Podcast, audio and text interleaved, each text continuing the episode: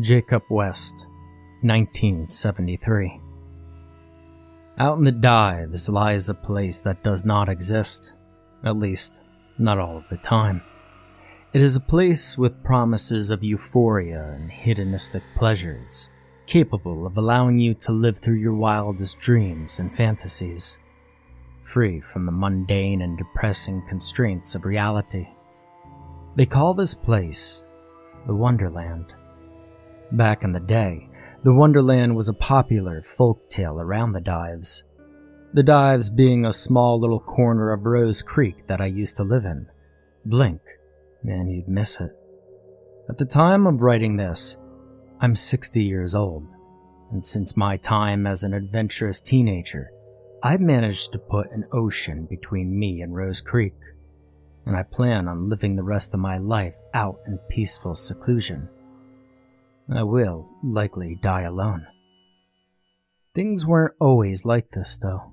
I had high aspirations as a young kid and never would have imagined I'd purposely be living alone until the end of my days. But something happened to me when I was 18 years old that changed my life forever. In 1973, I visited the Wonderland, and I want to tell you my story.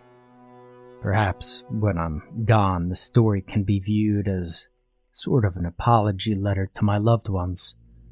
Maybe some sort of justification for why I did the things I did. I know it won't be enough, but it's the full truth, and nothing but the truth. It all began when my grandfather, Gabriel Dubois, passed away, aged somewhere in his 90s. He was found alone in his home, and I remember much of my family didn't care. I didn't know the man that well, as my mother would try to spend as little time with him as possible. And I'd only see him at family gatherings, and even then he'd make his visits brief, my mother never being hesitant to show him out the door. I remember asking my mother why we couldn't see Grandpa more often, to which she always gave me the same answer.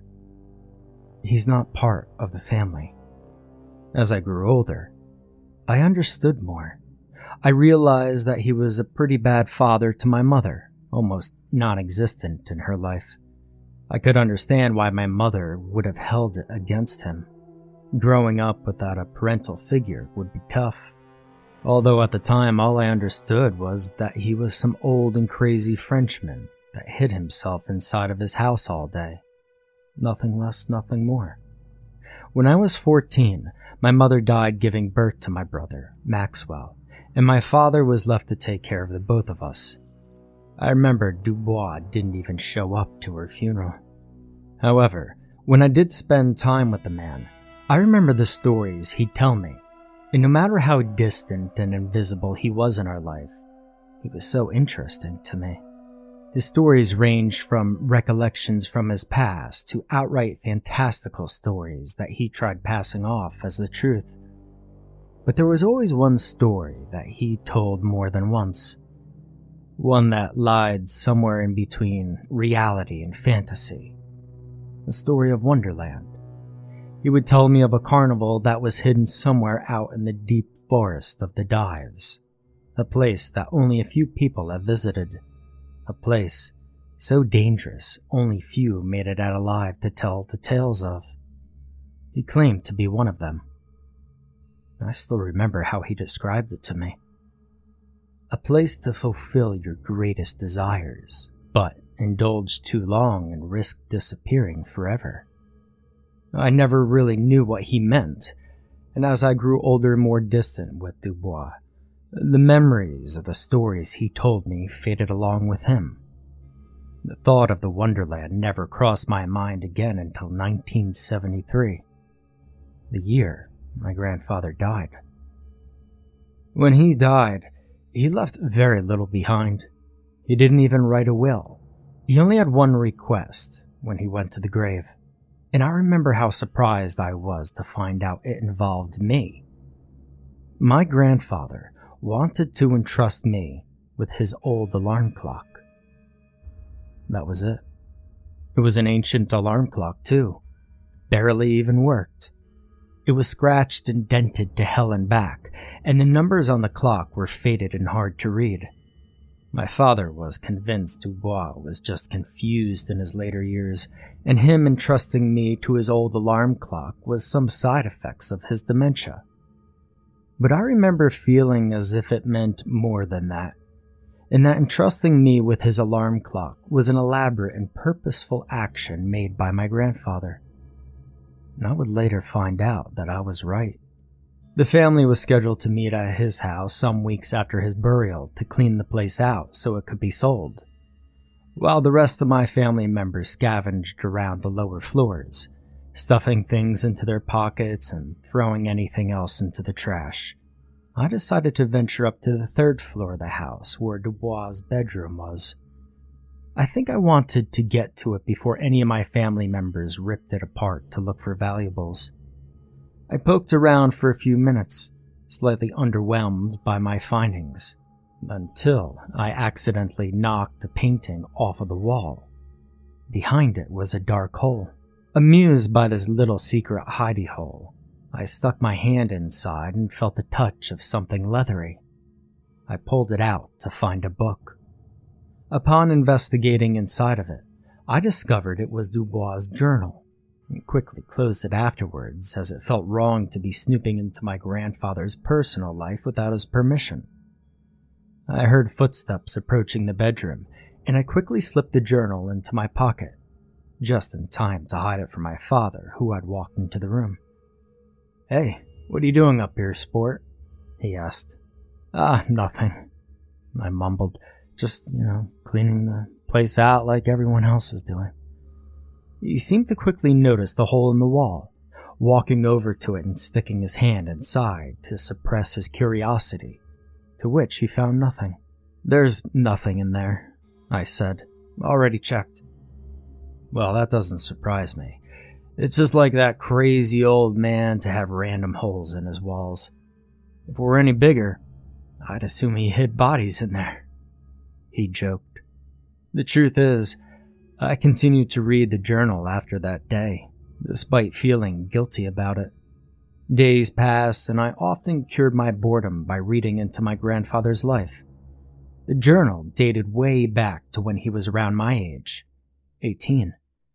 It was also interesting reading about his untold past, seeing how he thought and acted on a day-to-day basis. It was like having a time machine. One thing I noticed was how different he was as a young adult.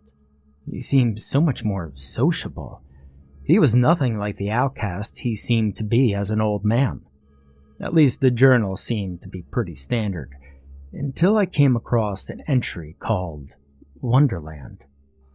The memories instantly flooded back to me of Dubois talking to me about the fabled place. I kept the journal. I still have it to this day, and translating from French, the entries went as follows. November 8th, 1901. I've heard those rumors of this Wonderland again.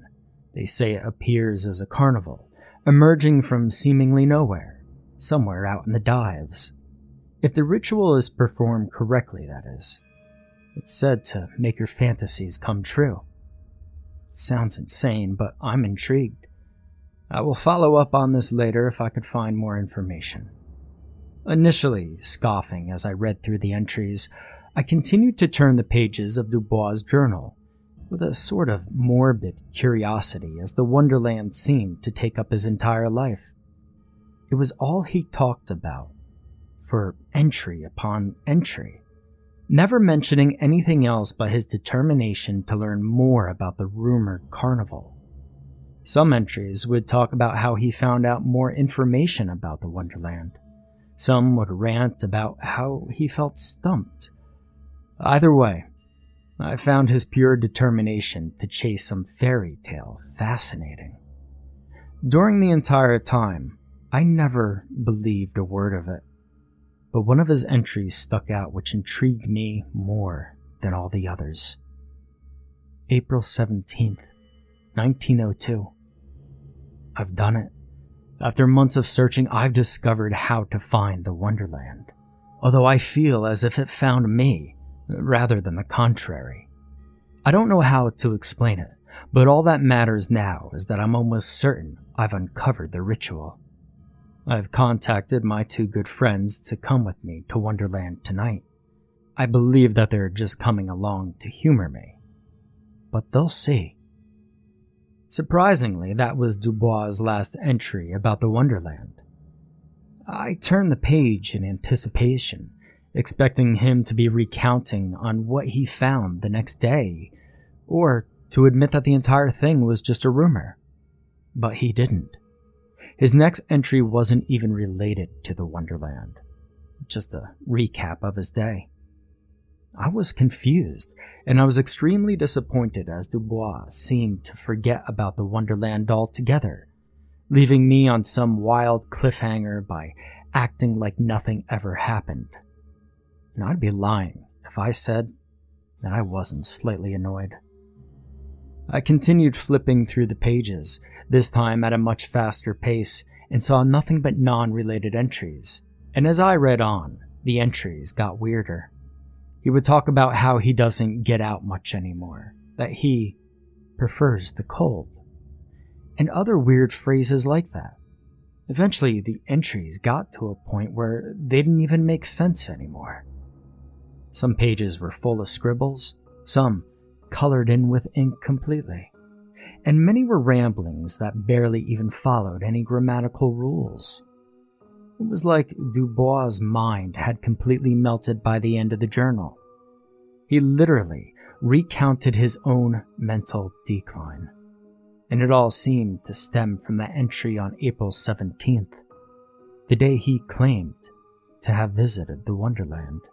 Feeling completely cheated out of learning the conclusion of my grandfather's Wonderland tales, I put the journal down for a while and didn't return to it for a few months later. Little did I know that if I had only flipped a few more pages to make it to the end, I would have found the ritual instructions earlier. One day, I picked the journal back up for no particular reason and casually flipped through the rest of it. Many of the pages at the end of the journal were blank, and I had assumed Dubois had never finished the journal. But on the very last page, I found one last entry. I kicked myself for not finding it earlier, and it was that day that I found my curiosity in the Wonderland reignited. The final entry read as follows. I never wanted to write these instructions down out of fear someone would find this journal someday. But I must confess I'm addicted to the Wonderland. Every time I vow to never return, I always seem to find myself back at its doors. I can't risk forgetting the ritual. I can't risk losing it. If you have somehow found my journal, do yourself a favor and close it here. Out in the dives lies a place that does not exist. Those foolish enough like myself to chase it need only to follow these instructions. In the forest behind the abandoned gravel pit, wait the Wonderland. 5 minutes before midnight approaches, kneel down on the small hill that overlooks the rest of the forest. The next part is quite simple. Close your eyes and imagine three things.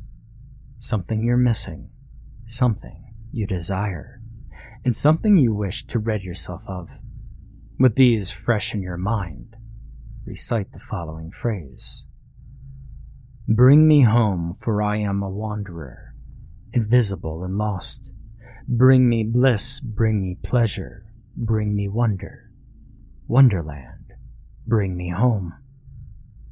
If the ritual is done perfectly, you will be in Wonderland. I couldn't believe my eyes. Dubois writing about the Wonderland like it was objectively real. Either he was very dedicated to telling the story, or he believed it 100%. And at that time, I had a strong inclination to believe it was the latter. I'd be lying if I said upon reading the final entry, I wasn't just the slightest bit intrigued, and that I also wasn't considering trying the ritual for myself.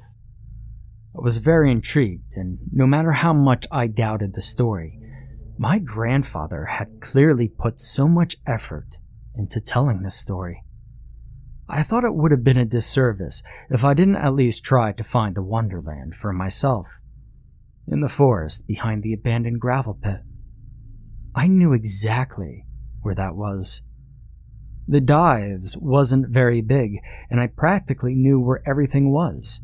There was an abandoned gravel pit not 20 minutes from my grandfather's house. I was certain this is the one he was talking about. However, before closing the journal and rushing out to try the ritual, I turned the last page over to find one last message. A warning, written in bold at the very end of the book. The Wonderland appears only for the briefest of moments. If the ritual is done correctly, it will appear at exactly midnight. It will stay in our world for only 6 hours until it closes up and disappears the following morning. Those caught inside the Wonderland past 6 o'clock will be swallowed up with it. It's what happened to my friends when I first went. Do not underestimate the Wonderland. It takes control of your mind, and you will find it very difficult to distinguish fantasy from reality, and very difficult to keep track of time. If you choose to forego my warnings and visit the Wonderland, I offer one piece of advice to you. Bring a personal item with you, something deeply important to you, and do not let go of it. It must be something important enough that it will remind you of the real world when you can no longer trust your own senses. It's the only reason I've been able to make it out alive so many times. Good luck. That warning marked the end of Dubois' journal.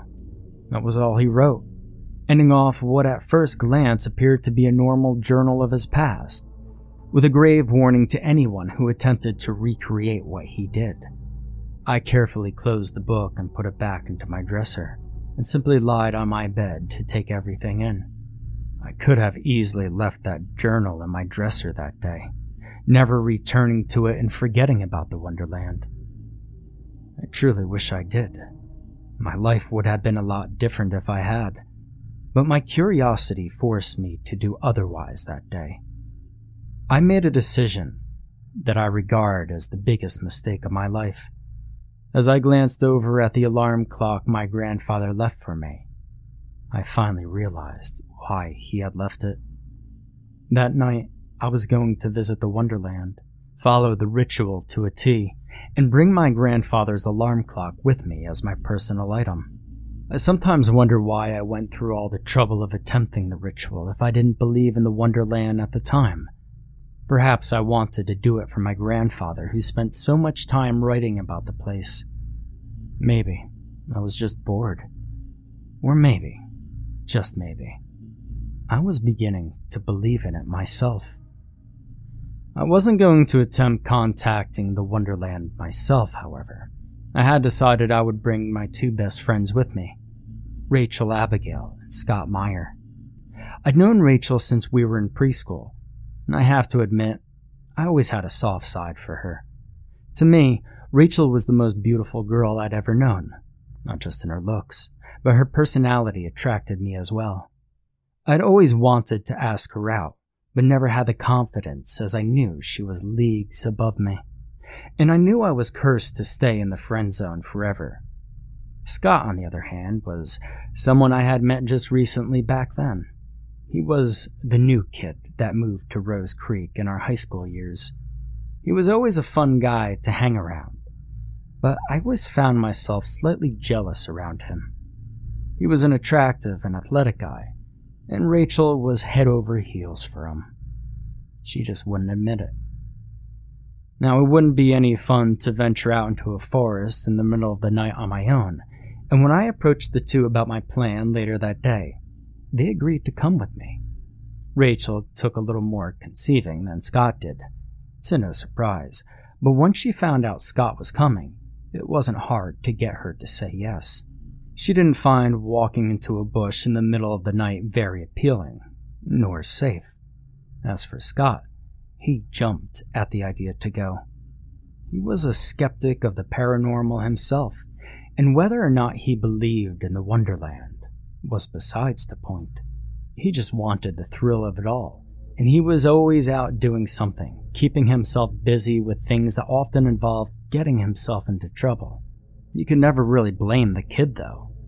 There's only so much you could do in the dives before you turned to the more eccentric and not always legal hobbies to amuse yourself. Perhaps this is what I was doing myself by trying to find the Wonderland. We had planned to meet outside of my house at around 11 o'clock, giving us plenty of time to get to the forest. I would drive everyone from there, which would only take about a half an hour at the latest. I told them to bring a personal item each, but I wasn't sure how seriously they'd take it. I sat in the driver's seat and waited for everyone. I brought a backpack which only contained 2 things in it. My grandfather's journal, so I wouldn't forget the ritual steps, and his old alarm clock, my personal item. Scott was the first to show up as he practically sprinted at my car and launched himself into the passenger seat. "Hey, what's up?" he said out of breath. "Not much. You bring your personal item?" "Oh yeah," he said, waving some baseball around before tossing it behind him and into the back seat. "Is it, important to you?" "I don't know. It's just an item that I personally own. That's what the instruction said, right?" "Yeah, but..." I stopped myself, shrugged, and dismissed the topic. My grandfather's instructions had stated to bring something of importance, not just some random item. But at the same time, I wasn't going to let myself take this whole thing too seriously. In my mind at the time, if I had made a big deal about what item Scott brought and the Wonderland ended up being bogus, well, then I'd look pretty dumb. Scott and I waited a few more minutes, not really talking too much, until Rachel finally showed up a few minutes late. She opened the backseat door and sat behind me. "Hi, Scott," she squealed with a wide smile, before addressing me in a much more collected tone. "Oh, hi, Jacob. How are you been?" I tried answering her question before Scott cut me off and began to talk about something else with her, like I wasn't even there. As I groaned to myself and pulled out of the driveway, Scott and Rachel talked about everything under the sun together, easily keeping themselves company during the entire ride without ever bringing me into the conversation. It would be an understatement to say that I wasn't jealous. I gripped the wheel tighter as my knuckles turned white, and I gripped my teeth as Scott and Rachel fawned over each other. I don't know how I managed to keep my groans of disgust to myself for the entire drive. They might as well have been making out. It was so apparent that they had things for each other. They probably saw tonight as a date night. I was nothing more than their chaperone. I forced myself to stop thinking about the two of them and to focus on what was important. After a drive that felt like an eternity, I pulled off the main road and let the car come to a slow stop along a dirt path that faced the gravel pit. I put the car into park and took a moment to collect myself. Dubois' journal? Check. Alarm clock? Check. I opened my door and stepped onto the dirt path underneath me. And I remember the instant my foot touched the ground. I felt a wave of anxiety pass over me like a cold gust of wind. I hadn't felt anxious like this in a long time. Chills shot up my spine and I shuddered. In retrospect, that anxiety was a very strong gut feeling telling me to get lost. It was telling me to get back into the car and to never return.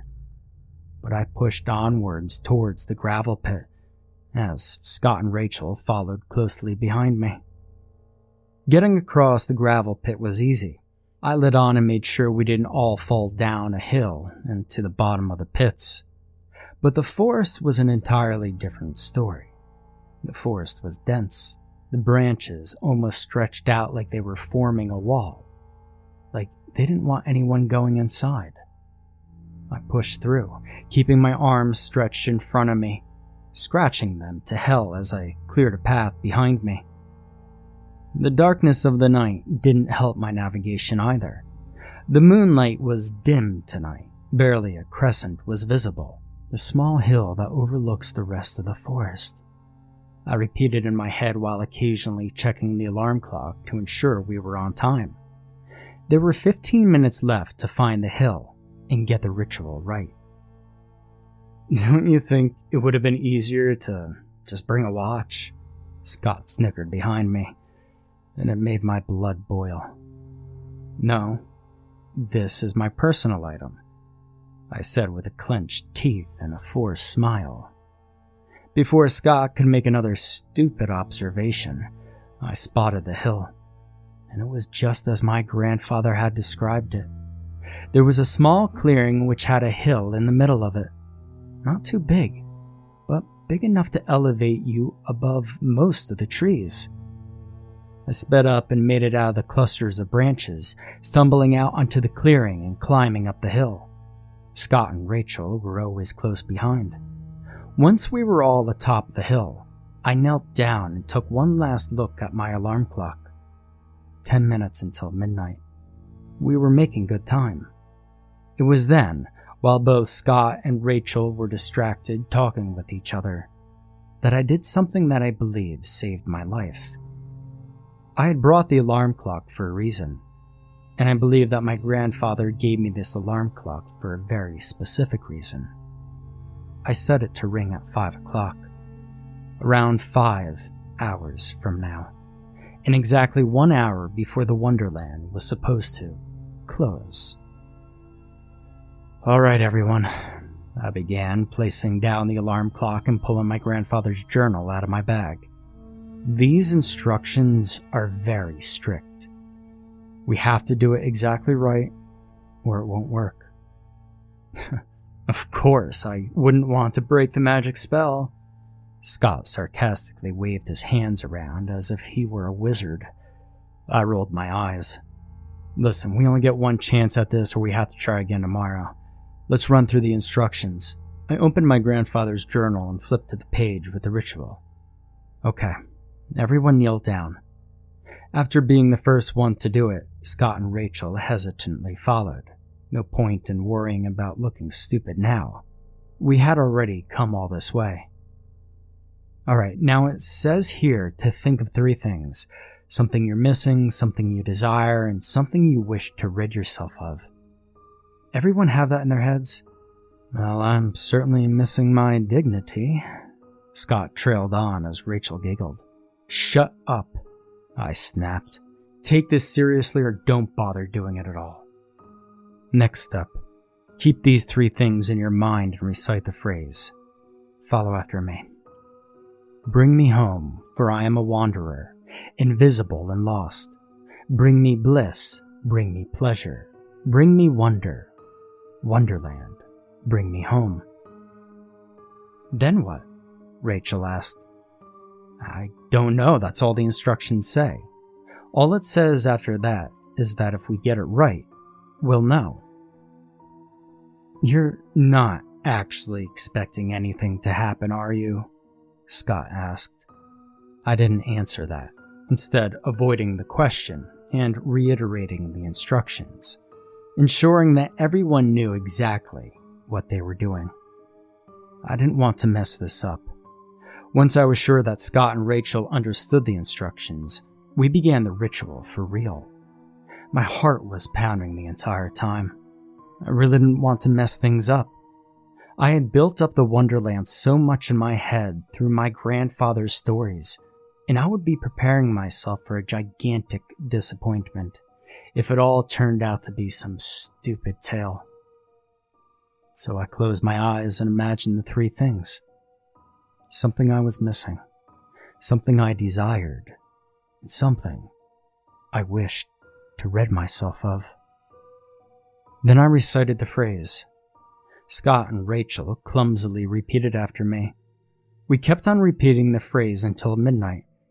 I opened my eyes and looked down on the ground to see my alarm clock. The minute hand had passed 12. That was it. I sighed and stuffed the clock into my backpack, standing up and looking around to no avail. Come on, Jake. You couldn't have actually expected it to work. Scott stood up and brushed the dirt off of his knees. Maybe we did it wrong. You probably fooled around too much and broke the ritual. Relax. The ritual's a bunch of bullshit made up by your grandpa who had way too much time on his hands. You'd better watch your mouth, I said, walking towards Scott until Rachel jumped in between us. Would you two stop? You're fighting over some crazy fairy tale. Let's just go back home and watch a movie or something. I tried to argue some more, but I was cut off by a powerful gust of wind from behind us, so cold and forceful that we all stumbled a few steps before shivering. We all abruptly stopped arguing, staying quiet and looking around the forest in confusion. That wind had come out of nowhere, and it certainly didn't feel natural. After a few seconds of silence, I began to hear faint sounds of bells jingling in the distance. Initially, I wasn't sure if I could trust my own senses, but Scott and Rachel had clearly heard it as well, as their eyes grew wide with confusion. The jingling seemed to grow louder and louder, the once faint jingles now sounding a hell of a lot closer. Eventually, other noises began to accompany the bells. Some music followed along. The type of rhythmic jingling you'd hear in a carousel or merry-go-round. Sounds of clown horns honking, and finally what sounded an awful lot like children's laughter echoed into the night sky. At first, I was speechless. My mind was trying to process what was happening. I was questioning if what I was hearing was even real. And sure, I wanted to believe in the Wonderland, but now that the ritual seemed to have done something, I didn't know how to react. Hey, you guys hear that, right? Scott asked. I'm not going crazy? Yeah, I hear it, I responded. We then looked over at Rachel, who had stayed pretty quiet throughout the entire thing. It looked like she hadn't heard us, or like she wasn't paying attention at all. She seemed to just stare forward over the tree line, still as a statue. Hey, Rachel? Scott asked once again. Oh, my God, she said, speaking to seemingly thin air. You're back. How did you find me here? What are you talking about? I asked. Without answering, Rachel started walking forward, never once looking at us and keeping her eyes glued ahead of her. She quickly disappeared into the darkness as she descended down the hill and into the jungle of branches. What do we do? Scott asked. Well, we have to follow her. We can't leave her. I don't think Scott liked the idea of delving further into the forest. But we didn't have much of a choice. With the sounds of the carnival starting to become overbearing, I knelt down and stuffed my grandfather's journal into my backpack and slung it around my shoulder. I ran down the hill and chased after Rachel, with Scott hesitantly following after me. I was expecting the walk through the forest to be just as bad as it was before, with the overabundance of branches gating me from entry. But this time it was different. The trees almost seemed welcoming this time. The branches had cleared a path as they no longer stuck out in front of me, but instead pointed ahead. After what seemed to be at least a few minutes of walking through the forest, there was still no sign of Rachel.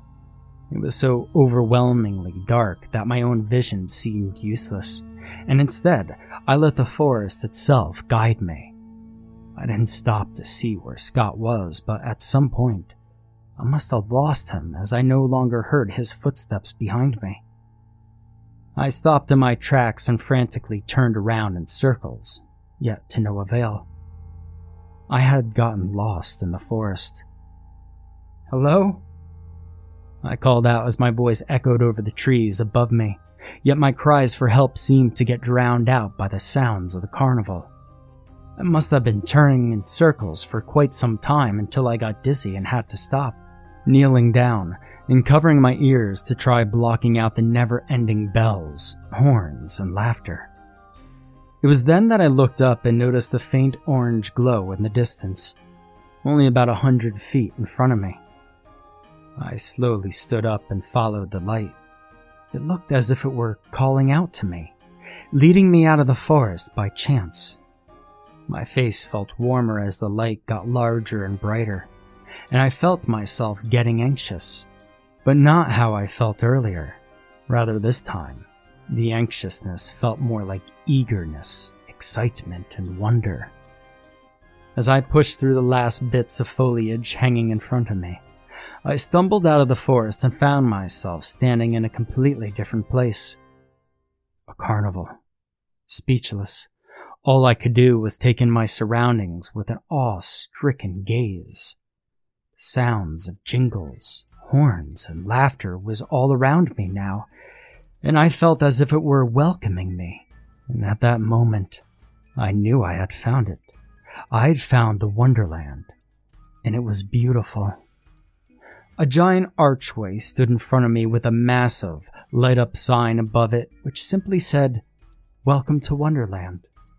I pushed forward through the gate and took in the sights. Carousel, to my right, lit up with bright orange as the horse rides almost appeared lifelike. On my left, I saw food stands, and the sweet smell of treats carried through the air and surrounded me like a mystical aroma. A mirror maze further down the road. Racks of prizes, a stage for performers. This place had everything. Yet as I walked down the path, I noticed something was quite off. Despite hearing the sounds of horns honking and children laughing, I never once saw anyone there. Now that I was inside the Wonderland, the sounds seemed as if they were coming from thin air. No matter where I turned, they always sounded as if they were all around me, and I could have sworn I felt like someone was watching me. That feeling you get on the back of your neck when you know someone is glaring at you. That feeling persisted the entire time. As I continued to walk down the path, I watched as the carnival in front of me seemed to morph, shapeshift into something entirely different. Buildings in front of me rose up and turned into walls. The ground beneath me shook as a hardwood floor rose from the dirt below. The sounds of the carnival subsided, and I realized I was now standing in my own home. At first, I was alone, standing in my kitchen in the middle of the night. The room was dark for a little while until a light down the hallway flicked on. I heard footsteps approaching and watched as my mother, who had been dead for a few years now, walked out to greet me. She looked just as she did the last day I saw her, full of energy and life. There was no way anyone could have predicted she would die in childbirth. We seemed to stare at each other for a while.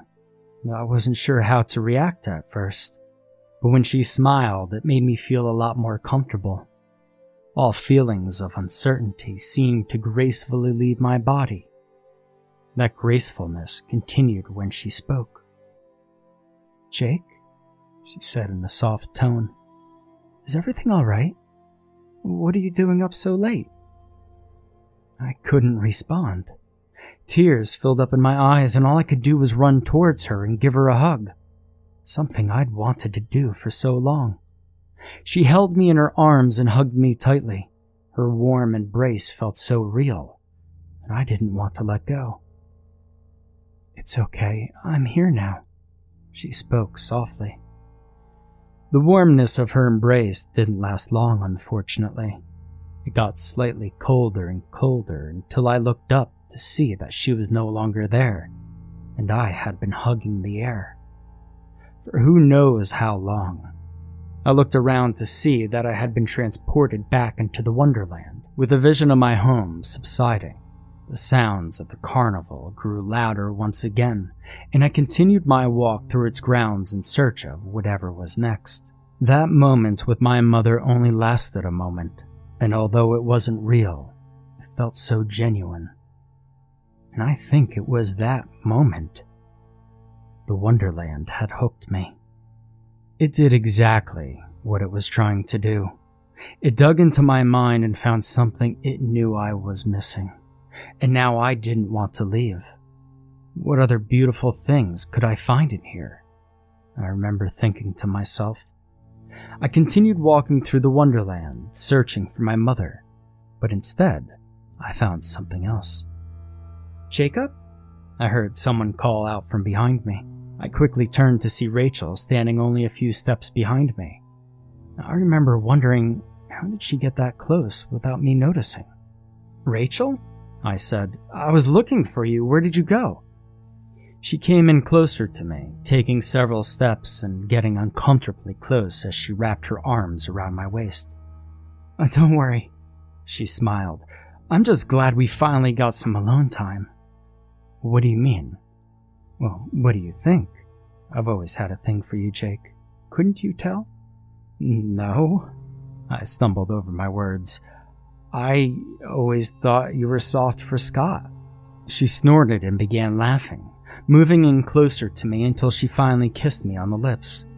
I wasn't sure if it was real or not, but it felt amazing. It was something I had always wanted. Was Rachel really into me this entire time? She sure was good at hiding it, if that was the case. I put my hands around her waist and kissed her back, and for the slightest of moments, I truly felt like I was in heaven. And just as quickly as she had started, Rachel pulled back from my embrace, taking a few steps back and leaving me confused. "What's wrong?" I asked. We can't do this." "Sure we can, why not? Not with him still around." "Who?" "Scott," she said. "Not with Scott still around. I know he has a crush on me. He's never going to stand by and allow us to be together. You've seen it, haven't you? The way he talks to me. We'll never be together with him in the picture. Not unless you do something about it." "Do what?" I asked. Rachel then stared directly into my eyes, all emotion leaving her face as she gave me a stone-cold gaze. It didn't look natural. Then, with a demanding tone that didn't sound like her, she ordered, "Kill Scott." At first, I was taken aback. I took a few steps backwards to distance myself from Rachel. I looked down at my hand to find myself holding a knife, something I swore I didn't have before. How did it even get in my hand? Yet, despite the confusion, I couldn't help but find myself clutching the knife tightly, almost like I didn't want to get rid of it. I looked down at the knife very carefully, studying it. A wooden handle and a long, serrated blade with a pointed tip, something you would use in the kitchen. Did I bring a knife with me tonight? I didn't think I did, but at that point my mind was all over the place. I wasn't sure what to believe. "Kill Scott," the phrase repeated in my head, then again and again, like 1,000 voices all inside my head urging me to kill Scott. I looked back up to find that Rachel was gone. There wasn't even a trace of her in sight. Where had she gone so quickly? I began walking down the path in front of me. I knew what I needed to do at that moment. My mind wanted to tell me to ditch the knife and search for my mother again, but my tight grasp wouldn't seem to loosen as my legs carried me throughout the Wonderland. I was looking for Scott, and it didn't take long to find him.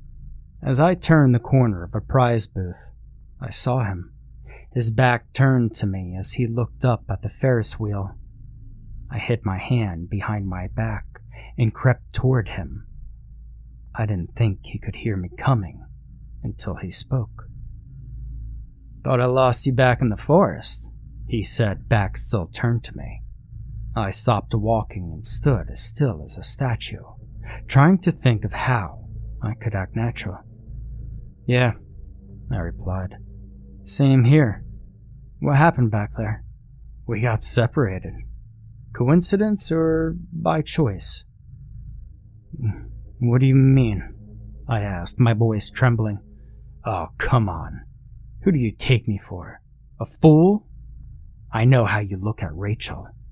I don't know what you're talking about, Scott. Are you feeling all right? This doesn't sound like you. Oh, I'm great. Never been better, actually. Place is beautiful. To be honest, I thought you were full of shit when you took us out here. Oh, a magical wonderland. He scoffed. I thought you were taking us out into the wilderness to murder us. You do seem to be the type, after all. I guess your weird dead grandpa was right. That was the moment I snapped. I wasn't sure if it was because Rachel told me to do it or because he insulted me and my grandfather, but I saw red for the briefest of moments. The voices in my head got louder and louder until I couldn't think of anything else but to kill Scott. And I quickly lunged at him, brought my knife out from behind my back, and stuck him in the back with it. He collapsed to the ground and I fell down with him as I held on to the knife. He wheezed in pain for a few moments, seeming as if he were trying to gasp for air, his breaths quick and short. Blood soaked the knife in my right hand as I pulled the knife from his back and stabbed him once again, then again, and again until he stopped breathing. I stood up, pulled the knife from his back, and took a few steps backwards and looked down at Scott, who lied face down on the ground, a pool of blood underneath him. Never once did I see his face when I stabbed him. Never once did I look him in the eyes. What I expected was for overwhelming feelings of grief and dread to hit me like a Mack truck, but instead another feeling came. I was filled with relief and joy. I had done what Rachel asked me to do, and I had gotten rid of the only person standing in between our love. I turned around to see her standing close once again, appearing suddenly behind me as she did the last time. I was overjoyed to tell her what I had done. I smiled from cheek to cheek and walked close to her, bloodied knife still in hand, and wrapped my arms around her for a hug. Although this time, she didn't hug me back. She just stood there silently, not muttering a word.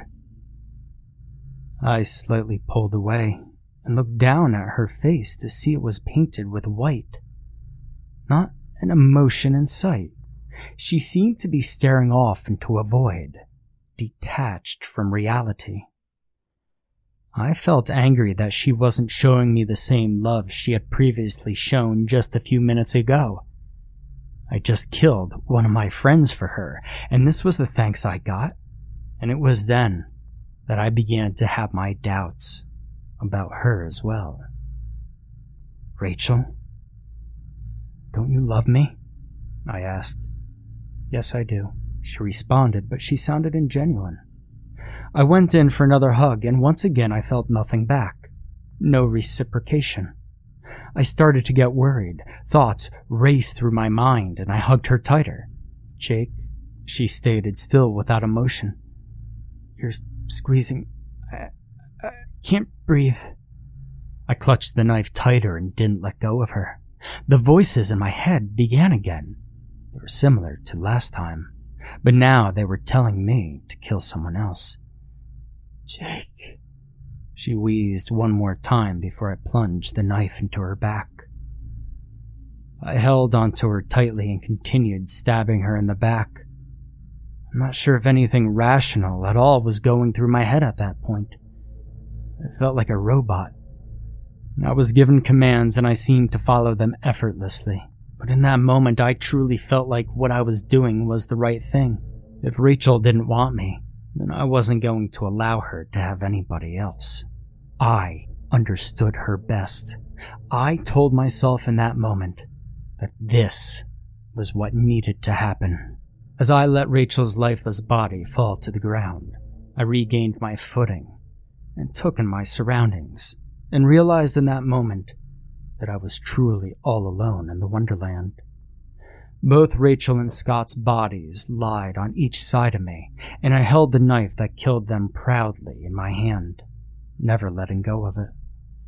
After coming to the realization of what I had done, I couldn't help but feel so relieved. I once again smiled from cheek to cheek, admiring what I had always wanted to do. Those two had always disgusted me. Scott was nothing more than a fool with a fortunate luck of being born good-looking. Rachel was nothing more of some dipsy bimbo who couldn't see a good man if it was standing right in front of her. I'd done them both a favor. With blood-soaked clothes and a smile that didn't seem to fade, I wandered off to explore more of the Wonderland, eager to see what other fantasies I would finally be able to fulfill. And it didn't take long to find out. What would come next would be the final fantasy the Wonderland would fulfill for me, and the one that has stuck with me the longest. As I turned the corner from around the prize booth and found myself on the main pathway again, I noticed something had changed. At the end of the pathway, at the very back of the Wonderland, sat my house once again. The Wonderland around me faded as I found myself back in my neighborhood, just as it had always looked. The vision was so surreal, it's impossible to explain. Headlights broke through the darkness of the night, and I watched as a car pulled right up beside me and into my driveway. My father stepped out of the driver's seat, and Maxwell, my little brother, got out of the back seat. They paid no attention to me. It was like I was a ghost. They laughed and joked with each other and walked towards the house, up the porch steps and through the front door, closing it behind them. The sound of Maxwell's laughter persisted from inside the house, seemingly echoing through the neighborhood, and all it did was make me angry. Now I can't explain why such an innocent noise of a little boy laughing angered me so much. Once again, the voices inside my head spoke up and seemed to express exactly how I was feeling in that moment. How can he be so happy? They hissed, so content and arrogant in the house that he was just born into this world at the expense of your mother, someone who actually deserved life. That boy is nothing but a plague in your life. He stole the one thing you love most, and he doesn't feel a lick of sadness for it. How does your father not hate him too? Did he not even love his own wife? My lip quivered, and my knees shook, and I clenched my fist with anger, and I could feel my heartbeat pounding into my beet-red face. I looked down at my right hand to find a single lit match, the fire sputtering weakly in the wind. I was careful not to let it blow out. The knife from before was nowhere to be seen. The voices were right. Throughout my entire life, I'd always felt some sort of resentment towards Maxwell, but I could never figure out why.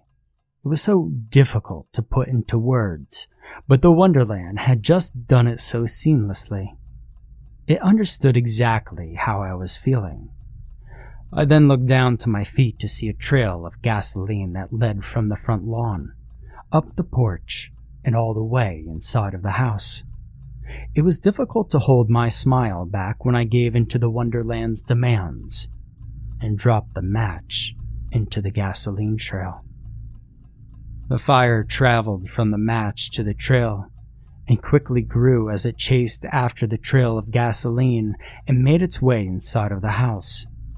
I slowly backed away, grinning maniacally as the trail of fire intruded inside of my own home.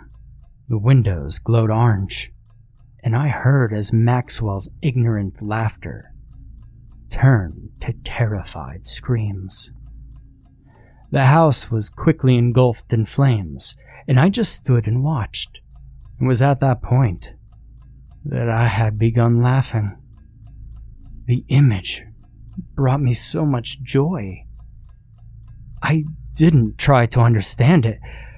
I just took it all in joyously, I did it, Mother. I did it, I told myself in between cackles. I got them back. Then it happened. I watched as my house slowly burnt to the ground. I heard a ringing that derailed my focus. The house that was burning in front of my eyes just a few moments ago suddenly disappeared. It was like it had completely blinked out of existence, not leaving a single trace behind. The ringing persisted, and when I turned around to figure out what it was, I saw a single backpack lying on the pathway, just a few feet in front of me. It sounded like it was coming from there. I rushed over and knelt down, unzipping the backpack and pulling out a single alarm clock. My grandfather's. It was 5 o'clock, only 1 hour until the Wonderland closes. It was at that moment that my mind abruptly exited its euphoric, dreamlike trance and back to reality. My head felt foggy and I felt confused, similar to how someone would feel after just waking up. I remember how confused I was that the time had passed so quickly, and had felt like just a minute ago I was on the hill doing the ritual with Scott and Rachel. I looked around the Wonderland and noticed that it had changed, and something was seriously wrong. The wind had picked up tremendously. Prize and food stands shook violently, and the carousel got faster and faster as the jingle grew more distorted and unnatural sounding. I looked up to see the Ferris wheel, noticing that it was also spinning unnervingly fast like the carousel, and what was originally the sounds of children laughing turned to blood-curdling screams of terror all around me. I stopped the alarm clock from ringing and tossed it back into my backpack, slinging it around my shoulder and sprinting towards the exit. All around me, I watched as the Wonderland fell apart. Buildings seemed to collapse in on themselves and sink into the ground as the pathway in front of me cracked and separated. Jack-in-the-boxes randomly begun malfunctioning and sprung out at every prize booth they sat at, and the once sweet smells of the carnival turned to abhorrent and repulsive smells of what I can only describe as rotten meat. All while the tormented screaming of dozens of people grew louder all around me. It was like the Wonderland was collapsing in on me, and it also seemed like it was trying to prevent me from leaving. I made the mistake of looking behind me, and I saw the bloodied bodies of Scott and Rachel, and the burned body of Maxwell, all standing at the end of the pathway, waving goodbye to me. I screamed in terror, running faster and making it to the exit. I looked up to see the archway that greeted me before, but on the other side facing me, it simply read, "We'll see you soon." I sprinted under the archway as it quickly collapsed behind me, stumbling back into the forest. I ran through the thickness of the trees, and I never looked back. The further I got away from the Wonderland, the less I heard the screaming and the less I smelled the rotting meat. I eventually stopped running when I had made it back into the hill overlooking the forest. The noises and smells had stopped by that point, and I collapsed onto all fours, panting and struggling for air. I finally found the strength to stand back up and take everything in. I looked around the forest to find myself in a reassuring emptiness, the sun peeking over the horizon and filling the morning sky with that familiar glow. No sign of the carnival in sight, and the forest was dead silent, with the exception of birds chirping. I sighed in relief. I also noticed that there was no blood on me. The blood of Scott and Rachel, entirely gone and replaced with dirt and grass stains. Yet despite this, Scott and Rachel disappeared forever that day, never to be seen from or heard from again. Authorities found Scott's baseball weeks later, lying in the middle of the forest with no other trace left of him. Rumor around town was that Scott and Rachel ran off together as lovers, and nobody ever questioned me. I never brought up what happened that night to anybody, and allowed myself to become invisible, like I'd always been, and always will be. That leads me to where I am today, distance from my family and living a life of seclusion, just like my grandfather did. After I had visited the Wonderland, I learned some disturbing things about myself, some things that I do not think I was ever supposed to know. After I found myself finding joy in the killing of my friends and family, I couldn't stomach to be around them. Every time I would see Maxwell laughing or my dad smiling, it would make me feel awful about myself. I didn't trust myself to be around them anymore, and as a result, I left Rose Creek only a few years later, never looking back.